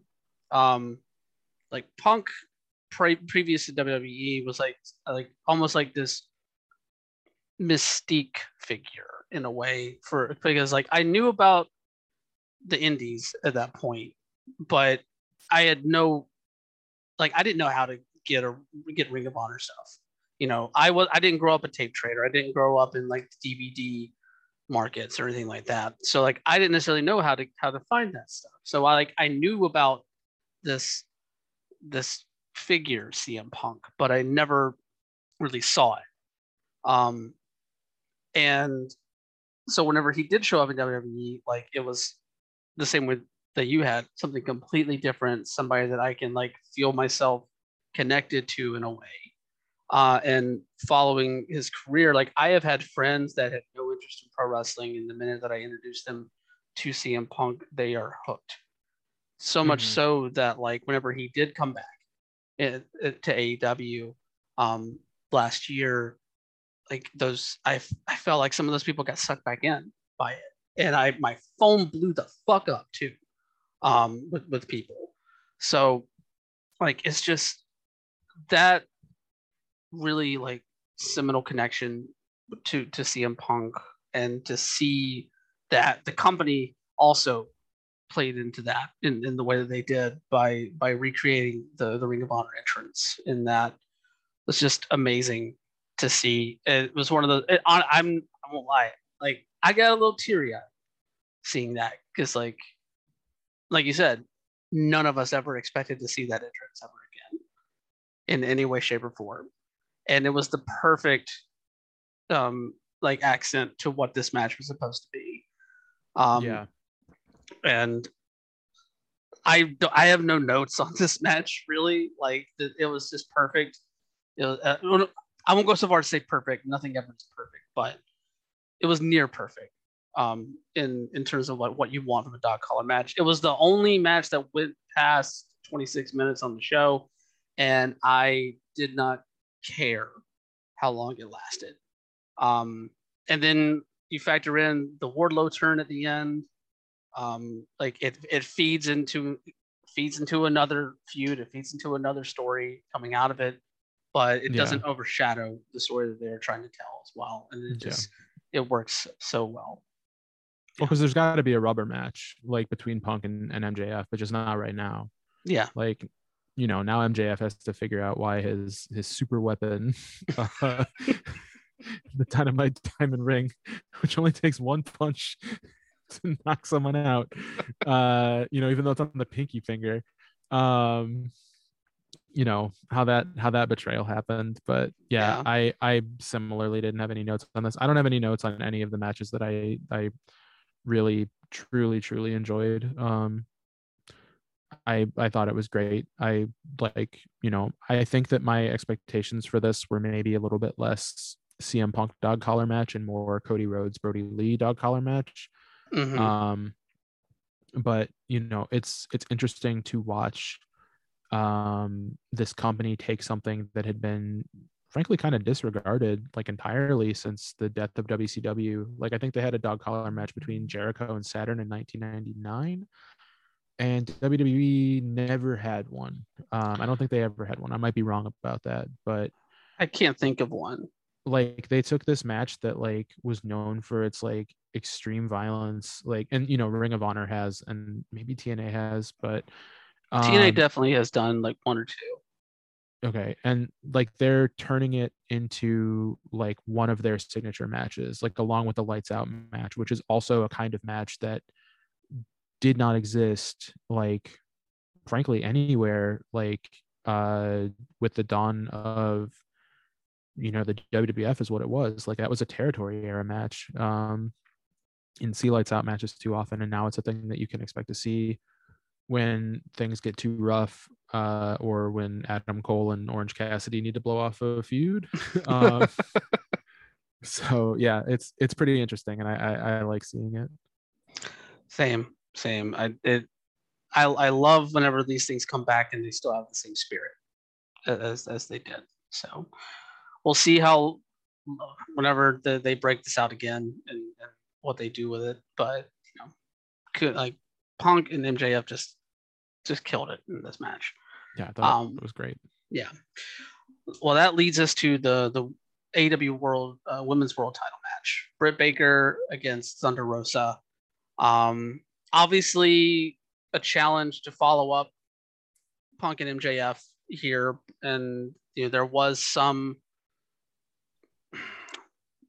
there was some like slowness coming out of the gate. I think as as the crowd kind of like recovered and got back into this, but I felt like this match like really turned into something um I don't know if it's it definitely wasn't deserving of like their lights out match last year, but I think Mhm. it was deserving of the feud and, and the the issue that they have had over the course of the the past year as it keeps like coming back above water and then getting put back down for whatever else Britt Baker has going on. Um obviously, it sets up for a, a big match in San Antonio for for Thunder Rosa and Britt Baker having the cage match there for the title. Um, but I don't know. Like I I liked the match, but I just wish that it, it had a, a, little bit more to it. And I don't know if that is necessarily attributed to some of the the booking in terms of like the interference stuff. Interference doesn't always bother me per se, especially if they make it make sense. But it just, I don't know. There was it just felt like there was like one piece of this like missing that didn't completely do it for me, and I can't really put my finger on it the interference bothers me. Yeah. Um, because it happens in every Britt Baker title match. Yeah. And it happens the same way. And like, you know, I I joked on Twitter where I was like, if I were the referee, I would simply eject everyone who wasn't supposed to be at ringside from the ringside area. And it's like, I forget who the referee was during the match, but like just multiple occasion after multiple occasion after multiple occasion that dude was getting distracted by one or other of the the women on the outside whether it was jamie or whether it was rebel. And it's like just get rid of them dog. Like bye-bye. They're done. Like finished. And because they didn't like it was kind of the same britt baker playbook thing where it's like oh like the opponent should have won but Britt won because of outside interference, like blah blah blah. And it's like I've I've seen it before. Like you know that was even i think the point of a thunder rosa promo at one point in time maybe during like the women's championship eliminator or the tnt title one or something i don't know. Um it's been pointed out on multiple occasions and like before wednesday um like this just kind of had the feeling of like there's nowhere else for the women's title to go now. Um you know and now now there is because of a rematch which is very very rare though it feels like a fair number of rematches are coming out of this pay per view, which is like not AEW playbook. Yeah. Um, normally, and like this is one of them, and I think that their feud has been fine, and I think that the match overall was good. Um, but I think it was too long, uh, which is frankly true of a lot of matches on this card. Um, you know, it's just as true here as it was in the you know triple threat tag team match. Um, where it's like tightening it up a little bit would make it meander a little bit less and would maybe give the fans a little bit less time to be tired of it. Um, but you know, I wasn't disappointed by it. Um, I wasn't expecting you know a world beating match out of it to the level of their lights out match. Um, but you know, I am probably not going to think about it much going forward in the future. Like, you know, I hope Wednesday's match is better. Yeah, I also like just from a logic point of view, um, it made no sense to me that you know Britt always comes out with a crew. Why is and Thunder Rosa has you know obviously like made some form of allegiance with Mercedes Martinez in the very recent past. Why is Mercedes not out there in in some capacity in that way? Just from like a yeah. logic, rather than from a booking point of view. Like it just it plays with that a little bit. And maybe that's why it like just didn't like sit right with me. That there was just like this break in, in logic there. But I don't know. It was a good match. Just um not everything that I wanted from it. So, yeah, same here. Yeah. Um, but speaking of a match that we did get, I think everything that we wanted from it and more in the form of Lord Regal. Fuck it. William he's William Regal. I don't care. Yeah. We're not we're not gonna get stupid trademark shit. William Regal. Um I mean that's what he is in AEW. Is it? I've heard yeah, like a is. bunch of different names, like not a bunch of different names, but I've heard like Lord Regal and I don't know. No, I've way. seen fans post a lot of different names, like a bunch of cute doofuses, but okay. like the shirts say original villain William Regal on it. Oh, okay. See, I haven't seen the shirt, so okay, that makes sense then. Anyway, Jon Moxley, Bryan Danielson. I just go. I, I know you got, you got thoughts. All right, so these two dudes kicked the shit out of each other, and it was pretty cool. Yes. Um, you know, uh, that happened for a while, maybe 20 or so minutes of of dudes kicking each other as hard as they could, suplexing, all that sort of thing. There was like a you know a reversal sort of uh, to a to a submission that got Moxley the win at the end, and all of that was well and good. And the two of them looked like they were going to keep fighting because that's what happens when you got two top dogs in the ring going nuts. Uh, but then out of nowhere comes William Regal, the best wrestler of all time. Fuck yes. And, and William Regal happens to know both of these dudes because it turns out he's been in the wrestling business for a while. and he's met a lot of guys, and these two guys are among them. And one of them uh, is Bryan Danielson, who is a guy who he's known to the extent that Bryan Danielson wore maroon trunks in tribute to William Regal because William Regal gave him a pair of his trunks once because I think Bryan Danielson forgot his maybe. That might be the story but it doesn't really matter. So that's one friend. Dude who does submissions being a huge fan of another dude who does submissions. Submissions are violent. Submissions are dope as shit. And 11 years ago when both of these Johns look work for WWE uh, they met in NXT before it was like you know real NXT like the the NXT that sucked. This was the NXT that was on like cable access in Florida. and and Jon Moxley was like, I want to fight William Regal because I hear he's really vicious and all this other stuff. And it turned out that he was, and they fought like three times, and all three times it was the best. It was so good. Uh, they cut a bunch of really good promos on each other. They bled a bunch, and it wasn't quite Regal's uh it wasn't quite his retirement as an active in-ring concern because later on he would fight Cesaro in, in NXT as NXT was maturing into whatever it was. Back when it was like a grimy, like, you know, F show filmed in a garage, like William Regal and Jon Moxley, they fought a bunch. And both of those relationships formed into a kind of mentorship that persisted over the length of their relationship. So you got 15 on one side, 22 on the other. So when a guy that you're friends with for 15 and 22 years comes into the ring and says, "Don't fucking fight no more," you stop fighting. Yep. and then when he and then when he says y'all are going to be friends now, y'all are going to be friends. and that's the story of what happened at AEW Revolution 2022. Uh, like, you know, I I take back everything I said about favorite moments and favorite matches and everything else. Like, you know, the CM Punk thing did it make me cry? Yeah. Uh, the Eddie Kingston thing did it did it you know did it make my heart sore? Of course. William fucking Regal, dude. uh, I wasn't expecting that shit because I thought I seriously thought like, okay, he's done. Like he's never gonna do it again. Like he's lost his job at a place that he loved working, um, that he had worked at for, you know, 20 years, I think. Like, you know, Yeah. if you want to, he had a brief stint there in 1999 and came back in 2001 and got released in 2021. So yeah, like 20, 21 years uh, at a company. Um, as like a mentor, as an instructor, as like a on-screen persona, anything that you want to chalk it up to, but like as somebody whose hands were very, very, very deep into the wrestling business, um, and who was there in WWE as somebody who loved the wrestling business. And when that gets cut off from you, sometimes you don't come back. Like that's just it.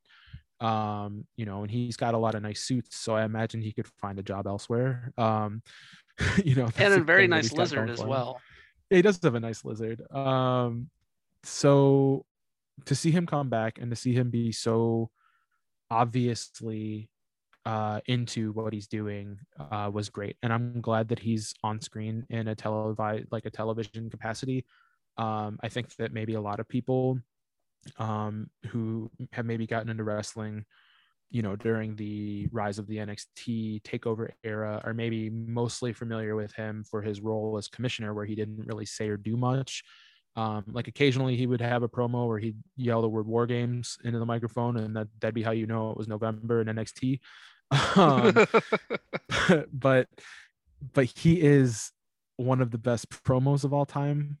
You will not see him wrestle. Um, and like his in-ring career was like a weird one because he wrestled in the United States in a time where being British meant that you were like, you know, little Lord Fauntleroy essentially. So he wrestled like comedy matches uh, for the most part, like, but amazing ones, and occasionally had brilliant brawls with people like the Belfast Bruiser, Fit Finlay. Um, You know, astonishing technical stuff. Like if you wanna, if you have Peacock or whatever, you can look up his feud against CM Punk for the Intercontinental Championship and see CM Punk mature as an in-ring performer who was already very deep into his. Um, he's a genius, uh, and I don't want to give short shrift to this match, um, but I feel like this match was a lead-in to this moment, so it doesn't really matter outside of the fact that like you know the the proposed like I only team with people who make me bleed thing like came true. Um, and you know Bryan Danielson isn't going to want to leave that loss unavenged forever, but um this is big. It's it's really weird because it's it's two main event guys who don't need any extra seasoning being given a ton of extra seasoning by being put together in a tag team and given a manager with the reputation that William Regal has. I'm really looking forward to seeing what happens.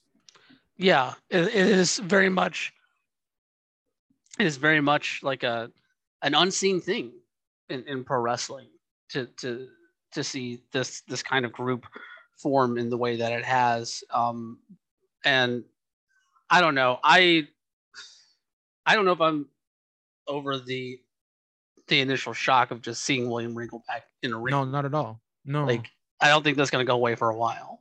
Like William Regal, like growing up a WCW kid, like William Regal was like one of the people that I enjoyed watching the most um, mm-hmm. during that era. And to see him back in in a way that he can truly like embrace all aspects of himself. Because like yes he can do comedy he can do goofy fairly well but i think a lot of people have missed that tenacious william regal in a pro wrestling presentation. And you got it immediately as soon as he headbutts mox and has mox's blood on his face. Like he's just like immediately clicks back in like it yep. just it works so well. Um, the match itself, like I said, outstanding. I can't remember a time that I've seen a finish where a triangle is reversed into a roll up. I I may be wrong. I probably have seen it before, but like either way, outstanding way to end that match. Um, and yes, eventually Danielson is going to want to avenge that loss, but I think we're going to be in for a fun ride before we get to that point again with, with these three, and whoever else might join. Who knows? Maybe Lee Moriarty and Daniel Garcia, the teased uh, names, end up uh, rolling with this uh, this shooter crew that we have here now. One can dream. Yes, definitely. uh, and okay, that's going to bring us to the uh, Tornado Trios match, where obviously, like we do every time on this show, um, we are going to add the disclaimer that uh, Darby Allin has been uh, credibly accused of abuse. Um, so we have Darby Allin, Sting, and um, Sammy Guevara taking on the Andrade Hardy family office, uh, perhaps one of the worst named factions ever. Um, worst worst factions ever. Worst, yeah. I mean, I, I don't know if I feel comfortable declaring that for myself personally. I have to go back to the Rolodex, but it's. I'm I'm comfortable. I know I I realize that it is near it, if not the worst, um, right now, just because who does it fucking serve? Um, but yeah, so we had this match. Um, I'm just gonna come out right and say like, outside of staying stage diving, um, I did not need this match in my life at all. I didn't really like yeah, they did they did some good stuff in it. There were some exciting moments in it, but like in terms of like did I want this match on the pay-per-view? Did it need to be on the pay-per-view? No. Th- this could have been a fine like dynamite main event and leave it there. From what I understand, it took 13 minutes for Sting to get to the point where he was going to jump off a balcony. and given that he did and it was rad all 13 minutes were earned. Uh, somehow i literally cannot tell you anything else that happened. The only other thing i can tell you about about this match really for me was that like i immediately thought that isiah kassidy was like extremely hurt after taking that spanish fly onto the fucking like video RAM. Um, mm. That was the only other moment really for me. Um, Did Sting perform the Spanish Fly? No, I don't not. remember it happening. oh god! As soon as I saw Sting diving dive through the tables, I'm like, this is all Colette's gonna. This is all that matters. This That's is it. the only thing. That's it. That's it. Name something else. I mean, you had Darby, Sammy, and Andrade wrestle on Rampage, like you know, two nights before. So you can take all of that stuff out because it was already done better because there, you know, wasn't Matt Hardy involved in the match, who's like very, very slow. Um, you know, no disrespect intended, but he's he's kind of broken down. Uh, Sting is broken down in a very interesting way. Matt Hardy's not doing no balcony. 63 year old Sting breaking his neck at Clash of the Champions against uh, uh Stud Rollins. like he's out there going all out. Double stack of tables. Huh? It's the best. it's the whole match. I I just love that Sting is out here living his best life. He's he's the best. He's- He's so good. There was a uh, he dropped a Players Tribune article today that I'm looking forward to reading. Except that like he's focusing on the parts where he was like lost and sad, and that's gonna make me feel sad because it's like, oh, buddy, you're doing really good. Like, I feel kind of bad that all the WCW wrestlers had to find God in the early 2000s. Like, breaks my heart. Yeah. I mean, it's fine. Like it works for people. It's okay. But um, yeah, Sting going out. So the oh, I will say the thing about that that that pissed me off was when he hit the balcony dive and people were chanting, "You still got it." I- God. I, wanted to fly to Orlando and make war on that crowd because he he did not still got it. Like that's No. that is a new thing. yeah. But even then, like he's been around for a year. For a Like, year, you don't have to, like- year. yeah, you don't have to tell somebody they still got it if they've been showing you for a year that they. nobody nobody has shown that much disrespect to Sting. Not even Cody Rhodes, who had every reason to show disrespect to Sting. Everyone else has just been super thrilled to see Sting. I saw Sting against Billy Gunn in Atlanta, and you know what? Despite the fact that two old old men were in the ring together at the same time, there wasn't a single person who was chanting "You still got it," because it ruled seeing Sting and Mr. Ass lock it up.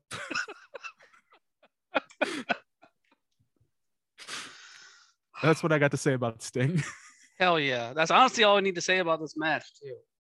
Sting, Darby, and Sammy get the win. Sting doesn't matter. Sting dived off, dove off the, the thing. Double Yeah. tables. Oh god, so good.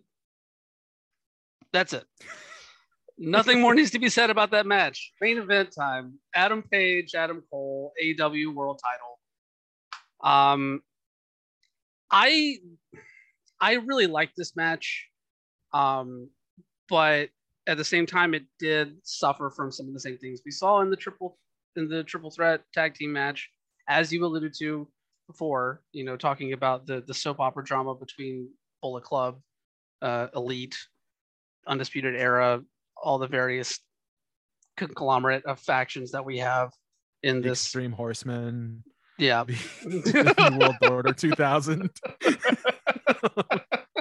the band, Mount Rushmore. the Alliance to End Hulkamania. the beefs between these groups run deep and long. the union. Um, Isn't it the union of people telling you to shut up? Shane? basically, the, the union of people you ought to respect, Shane. yes, yes, that's what it was. God damn it. Wrestling is dumb. Adam Page. Adam Page coming out here, definitely saying gay in Florida, as opposed to to anything else with the gear. I I don't know. Like I I loved all the the colors and the gear, especially considering that you don't always get to see that with with Adam Page. Um, but gear aside, I thought the matches worked really well. Red Dragon's involvement was a little frustrating just because like it had that tendency to kind of obscure the moment a bit for for what was going on there. Um, I really liked how mean obviously these these two guys are great at what they do and they work really well together. I like the some of the story elements to it. I wish my cat would move. Aw, but people like cats, no matter I what that. Twitter post says. no, everybody loves cats. But um, I don't know. Like this match was like it was really good. It felt like Adam Cole finally, or not Adam Cole, Adam Page finally had a, a moment to really cement this I, his title reign a bit. Like, say what you will about the the previous title defenses that he's had. Adam Cole felt like the first like in terms of like how AEW positions uh, characters on their programming. Adam Cole felt like the first person outside of Bryan Danielson that really um, felt like a, a task to to beat in a way. Mhm. Like I think the Danielson matches served that in the same in in the same way, but in a different it accomplished it in a different way. Um, it kind of like gave legitimacy to Adam Page as a wrestler. This match to me kind of gave him legit more legitimacy as a champion, if that makes any sense. Right. Whereas like the Archer thing was just a brawl. Yeah, a fun brawl, but a brawl. Yeah, I don't know. Um, where did this match land for you? I think I liked the match. Um, I am adjusting to Adam Cole. I will be honest as a, a wrestling journalist and say that as somebody who had kind of stepped away from it until um, the opportunity to write about it uh, regularly came along. I missed uh, the entirety of Adam Cole's NXT tenure, the whole thing, because I wasn't assigned to to report it uh, and I wasn't interested enough in wrestling to seek it out while it was happening. So like my experience of Adam Cole was as an indie wrestler who was like rising up in ROH, and like the Adam Cole that I had seen since then, I think I'd been a little bit frustrated by his tendency to be Shawn Michaels. um, you know, like Shawn Michaels is a wrestler that I I I enjoy. I was gonna say that I will admit that I enjoy. Like I don't have to. He's considered one of the best wrestlers ever. yeah, I don't think he's that tier, but I do think that he is a lot of fun to watch. And like, you know, I think that he knew in most instances when melodrama would be good to employ. Um, that was not always the case in some of the Cole matches that I've gone back and seen. Um, but I think that that is changing a lot um, in a way that is good. Uh, like I, I like this. I like you. I didn't really like the interference. I would have preferred uh, for this to have just been a straight match between the two before Cole got too frustrated, like in a second match, and then called out people or whatever. Um, but I think that so far as this match goes, what's what's good about it is that you know they've positioned the AEW championship as a kind of classic wrestling title um, whereas like the identity of the TNT championship can change based on who has the championship. The AEW championship has always been a classic wrestling title. Like even when it was Chris Jericho, like you were having regular wrestling matches to prove who was the best, blah blah blah. Um, and I agree with you, like like you said, um, the Bryan Danielson matches um, were something that felt like they were legitimizing Page as a wrestler, and this match feels like something that has legitimized Page as a champion. And I think that that is something that continued uh, on Dynamite, like the week after uh, when he beat. Um, who did he beat? Oh, Dante Martin. He beat Dante Martin um, in like a match that like wasn't super long, and it wasn't like you know, um, you know, overly complicated or anything like that. But that is like the kind of like good television champion win sort of thing that like you want to be able to do if you're a champion to this level. Um, so I thought that it established Page as that. I also think that it did a good job as kind of reaffirming Cole as the top heel in the company, uh, at least while Kenny Omega's away. Um, but who knows what it'll be like when Kenny Omega comes back? He might turn face again. Like, I don't know. I didn't see uh, Don Callis's promo in the pre-show, but you know, you can always disagree with your manager. FTR did; they fired Tully Blanchard. Exactly. Um, so yeah, it'll be really interesting to see what happens from here. It's fascinating to me that you know a 25 minute match or so like isn't uh the definitive end of the feud uh like this is like we alluded to earlier like this is one of the matches that is going to be leading into a rematch because cole challenged on dynamite um so it'll be interesting to see what they do with it like you know uh Page and Danielson went in a drastically different direction in their second match than they did in their first. Um, and I think that both of them have it in them to do so again. Um, but it's got me interested in a guy that I already liked in Page, uh, and it's got me interested in someone who I was kind of lukewarm on in Cole. So I think it did its job. Yeah, it definitely accomplished what it wanted to do. Um, leave Red Dragon in the back for the second match, please. Um, yeah, bring and... up the Young Bucks. Yep. God damn it. We're just gonna have to watch Matt Jackson nodding again. And, yeah. and as he's about to hit the just like, yeah, yeah, okay. uh, it was a great way to close out the show. Um, I I really enjoyed this for the most part. Obviously, there were the lull moments there for me, but I don't know. I don't know if I would go so far as to say it's their best show, like so many other people are. But Revolution was really good. I really enjoyed it. Um, I will say, just as a personal thing for me, um, the stream was super choppy, and that was frustrating. But I still watched it, and that I think goes to show like how good the good stuff was on this show. Like that, I would, I just didn't mind dealing with BR the BR apps crap when no, it came it to it. Yeah, it's frustrating.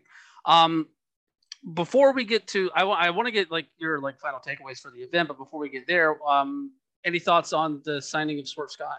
Or not Swerve Scott now, Swerve Strickland. God damn it.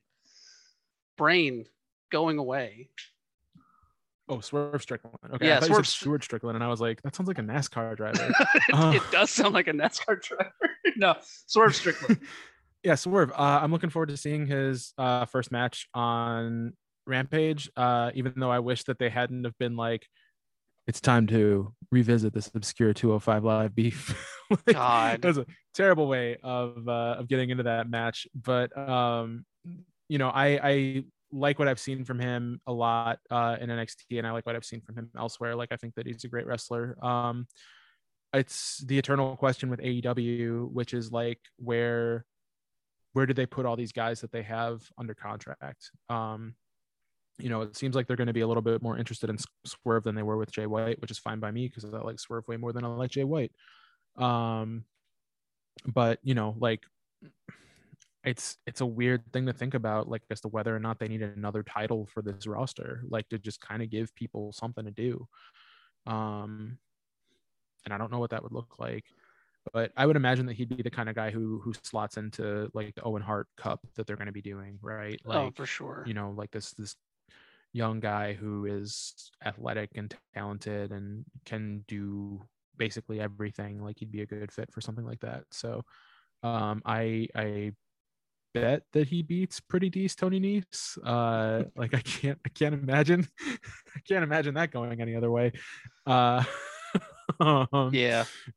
but you know like it'll be it'll be interesting to see what happens. Um you know, because they have they have a lot of talent on that roster right now and a lot of people to build with. And I don't know if you've like noticed, but it seems like a lot of like kind of the Gen One and like Gen Two AEW roster signees like are kind of faded like to the back um a lot. Yeah. Like you know, Dark might not have room for Serpentico and Luther's Chaos Project soon. I have like, is Joey Janela been on lately? Not, I don't think he's been on since the like kind of culminating that feud with Sonny Kiss. Yeah. So, yeah. you know, it's just one of those things. I know Kip Sabian is chilling out in the crowd with a box on his head. Um, like, which is interesting because, you know, they don't allow signs at AEW shows. Like, they don't let you bring them in, at least the ones I've been to. So, so he's getting the box through the door. It's crazy to me. Um, so yeah, like we'll we'll kind of see what happens, but um, I think that like you know diversifying their roster and making it uh better, frankly, because he is great and he had a lot of buzz when he got released. Um, it's good. Good for them. Yeah. Likewise. I do you want to know I'm, how I feel about the signing of William Regal? Uh, I think I know, but please share. That's a good move. 10 out of 10, Tony Khan. Oh, god damn it. It's so good. Um, final takeaways from the show, from from Revolution for you. Uh, I think the final takeaway for the show for me is that everything that is supposed to be great uh, was great. Um, you know, I don't know if the main event was supposed to be great. That's a weird thing to say. Um, the main event was supposed to be great. I thought it was good, but like for me, the stuff that is marketed towards me like hit really well. Um, I talked a lot earlier about like micro targeting people. Um, and for me, like you're hitting me with Kingston Jericho, like on a couple of different levels. You're hitting me with MJF and CM Punk. You're hitting me with Moxley and Danielson. And if I, as somebody who watches a show, you know, it doesn't cost me any money, but like if I'm watching a pay per view and I get three things that I enjoy to a level that is very difficult to describe, uh, you're doing very very well. And the rest of it like it's not wallpaper but you know it's it's fine. Like it's a fun way to pass the time. I wish these shows were shorter. Uh, i forgot how long they were uh, when I was live at the one in Chicago, I for whatever reason the names all blend in for me. Like I think it was all in or all out. All I think it was all out. Yeah. Yeah. When I was at all out, like the fact that it was a five hour show, like started dawning on me. Uh, I think two and a half hours in because it's like these these things used to be shorter and that used to be easier to manage, but now now I'm older and I have like a body that is not so used to sitting around for five hours. like, please, please move this show forward. But then they'd be like, what's up? Pentagon and Phoenix are going to do crazy shit up the top of this cage. And it's like, all right, fine, I'll keep sitting. um, but at home, it's a little bit more difficult to keep it, keep an attention span. Um, but I think for the most part, they did really well. Um, you know, I would like to have no ladder matches in the future, but I'm never going to win that. So, too many people like to make gifts for one night and then forget that they made them the next day. Yeah. Yeah. No, well, that's AEW Revolution 2022 in the books. We'll put the Sonic ring in the closet until next year. But uh Colette, thank you for for taking the time to to chat about the show with me. Let everybody know um, where they can find you online and what you got going on at Fanbyte. All right, you can find me online uh, on Twitter at Colette Arrand, C O L E T T E A R R A N D. Um, at Fanbyte right now, uh, where I am the editor, we have been covering uh, Revolution. Um, we've had essays come out every week about the show um, and what's happening on it. Um, we're covering it slowly because we kind of fold everything out and like cover it intensively as like a narrative and not just as a recap of what's coming out. So um, currently we have a analysis of qt marshall's match against hook. Uh, and uh, we we also have one um, about danielson and moxley. Um, so uh, i am trying to figure out some different essay formats for myself uh, that should be a lot of fun that involve pictures of the Lindt chocolatier um because because he is a good looking man. Uh and outside of that you know we're just uh just having fun with pro wrestling. So come check us out. It's at uh fanbyte.com slash wrestling. Awesome. Awesome. Thank you again colette. Thank you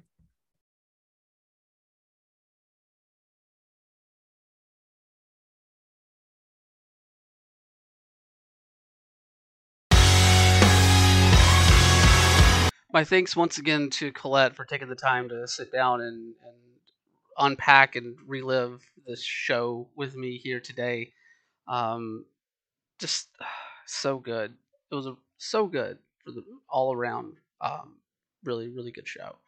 Um, that being said, we're gonna end for this week, um, but come back next week. We won't be as late as we were this time around. I y'all, I, will just pull by the curtain real quick. I got too many jobs. it's okay though. It's okay. It's a good problem to have. It's a good problem to have right now. Um, but that being said, uh, we we are going to say goodbye here. Uh, but we'll be back next week with uh, another awesome new podcast as we keep marching towards uh, WrestleMania week and the uh, balloon of content that's going to be coming for us there. I think I was looking at a lot of the show, the number of shows that are running uh, that week, and obviously we're not going to cover all of them, but we're going to cover a good chunk. Uh, that's just what we do here. I mean, we did like seven shows last week for WrestleMania week. But either way, it'll be fine. Um, we'll, we'll tackle that when it comes. But we have plenty on the road there as well. You know, we have Mateo Valentine coming up. We have some other awesome guests coming up. Uh, make sure to stay tuned and keep your eyes peeled every Thursday for new episodes here. Um, uh, yeah, I, I, ha- I, thought I had something else to plug there, but I don't right now. Either way. uh, but until next week, y'all stay messy, wash your hands, wear your mask, get vaccinated and boosted if you are able to do so. And a special shout out to IWW for being the second wrestling promotion to say they will donate streaming revenue for the month of March to organizations helping trans youth. Bye.